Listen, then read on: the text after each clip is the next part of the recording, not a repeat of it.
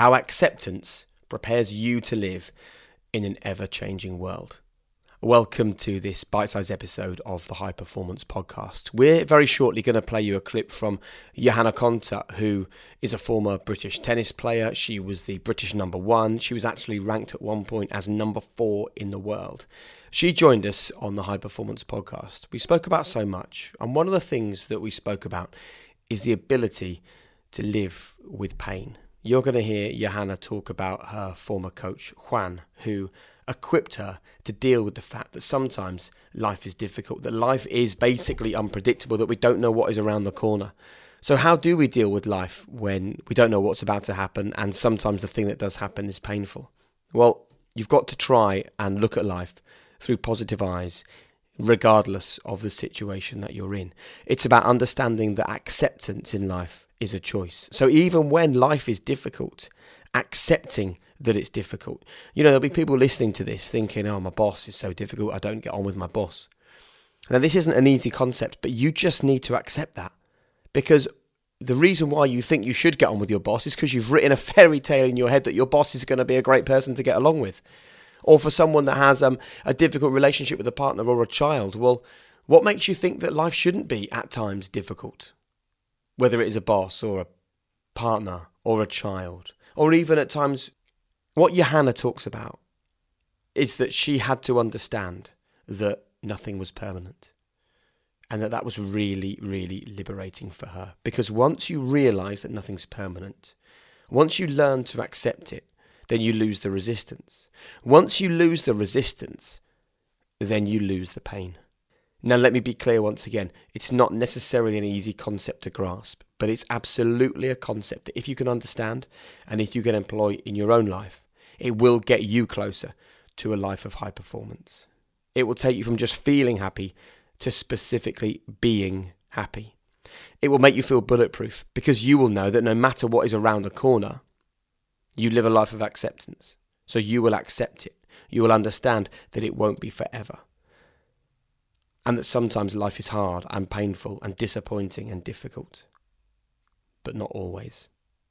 So, anyway, let me share it with you. This is Johanna Konta and a small clip from our incredible conversation with her. Enjoy. I got very lucky because that's when I was introduced to Juan Coto.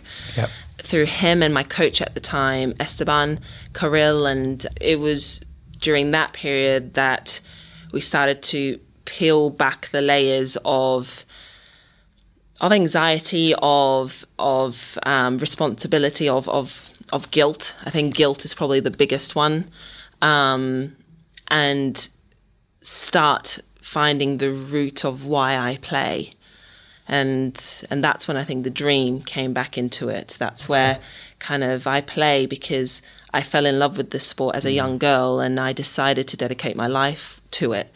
And whether I make it, I'm you know using quotation marks, whether I make it or not, um, it's actually irrelevant to that part because I, you know, I'm here and I, I am trying to do the best that I can.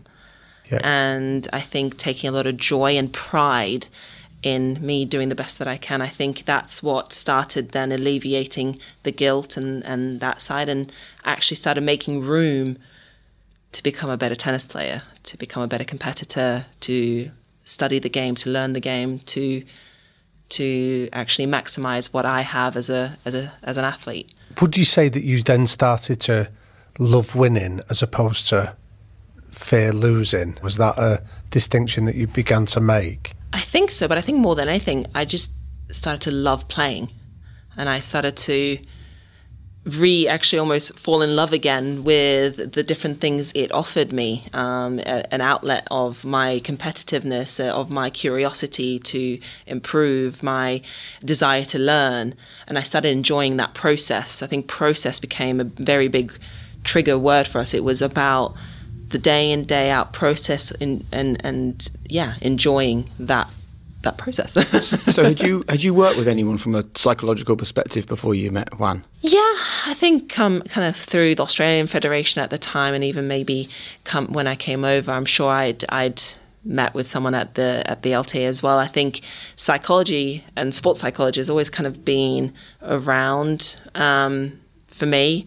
Um, I think I came at the point where it started becoming more yeah. popular, but I think it was more in yeah, it was when I met Juan where I actually I found someone um, who just spoke to me in a way that I understood mm. and I mm. could grasp and I could use practically. So, could you give me an example of that then, Jo? Um, so, it was kind of with him that we started first establishing a routine as well um, and accountability for the the things that I was doing. So we'd I'd I remember I'd always read every morning the Optimist's Creed.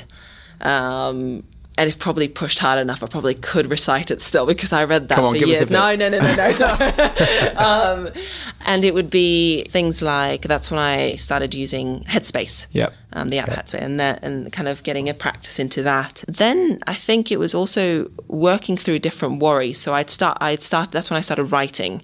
So writing down kind of what I was stressed about, and then there was a formula to that in in writing writing down what I was struggling with um, bringing all the reasons in why that was okay, why that was normal, then bringing all the reasons in why it could be grateful and, and why every, actually everything's okay. And it's yeah. almost like a, a game plan for yourself with whatever you're struggling with on that day. And it was this kind of habit that we built. And I think that started, again, uh, creating space for me to then play when it came to on court. We get a lot of people talking to us about the struggle of anxiety and the baggage that they carry. And it, it, seems to me like Juan kind of unpicked a lot of things from the past and realigned things in your mind. But almost more than that, it sounds like he kind of said, look, it's okay to have anxiety and struggle and fear and to carry all of this.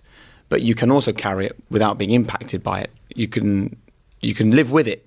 Yeah? Yes. Yeah, I think it was it was understanding that actually whatever feelings that I'm feeling, whatever, um, however overwhelmed I feel, I'm actually fully equipped to deal with it. I'm fully equipped to live through it. And I think it was with him that it, we we also discussed that nothing's permanent.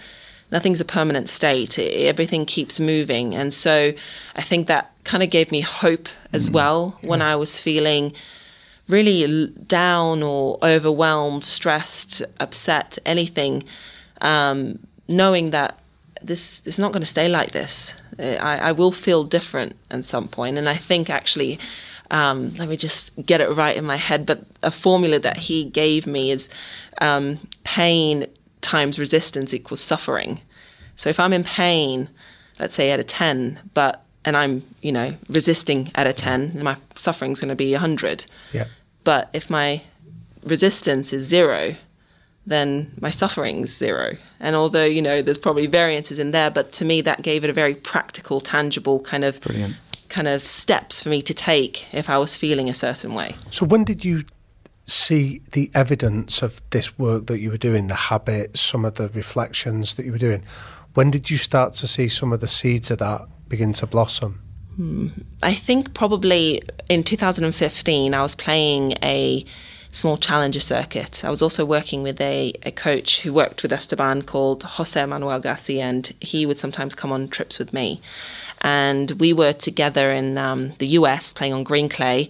Um, it was the kind of the prep circuit on the ITF tour for French Open and we were playing 25s. 25s and maybe a $50,000 um, tournament in Jackson, Mississippi, and in uh, Birmingham, Alabama, yeah. and Dothan, Alabama, I think the place was called. And I remember just playing that whole trip, just really grateful and really just kind of in a yeah in a very sincerely grateful way of just being able to be there mm. and just to be able to step on court and being healthy and enjoying the sunshine and and just really looking at these you know lovely little like clubs that we were playing at like how great is this yeah. how and i think that's when i really felt like i took just a, a like a really big breath and just kind of oh this is really great and if it never changes from this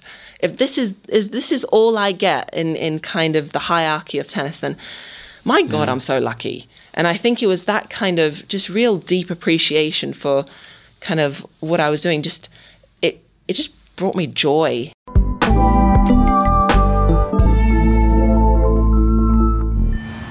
Well, I really hope you enjoyed that. If you want to hear the full conversation with Johanna Konta, then it's episode 79 of the High Performance Podcast. Just a quick reminder that you can also watch the episode. Just go to our YouTube channel, and I would love you to join the 25,000 plus people who are members of the High Performance Circle.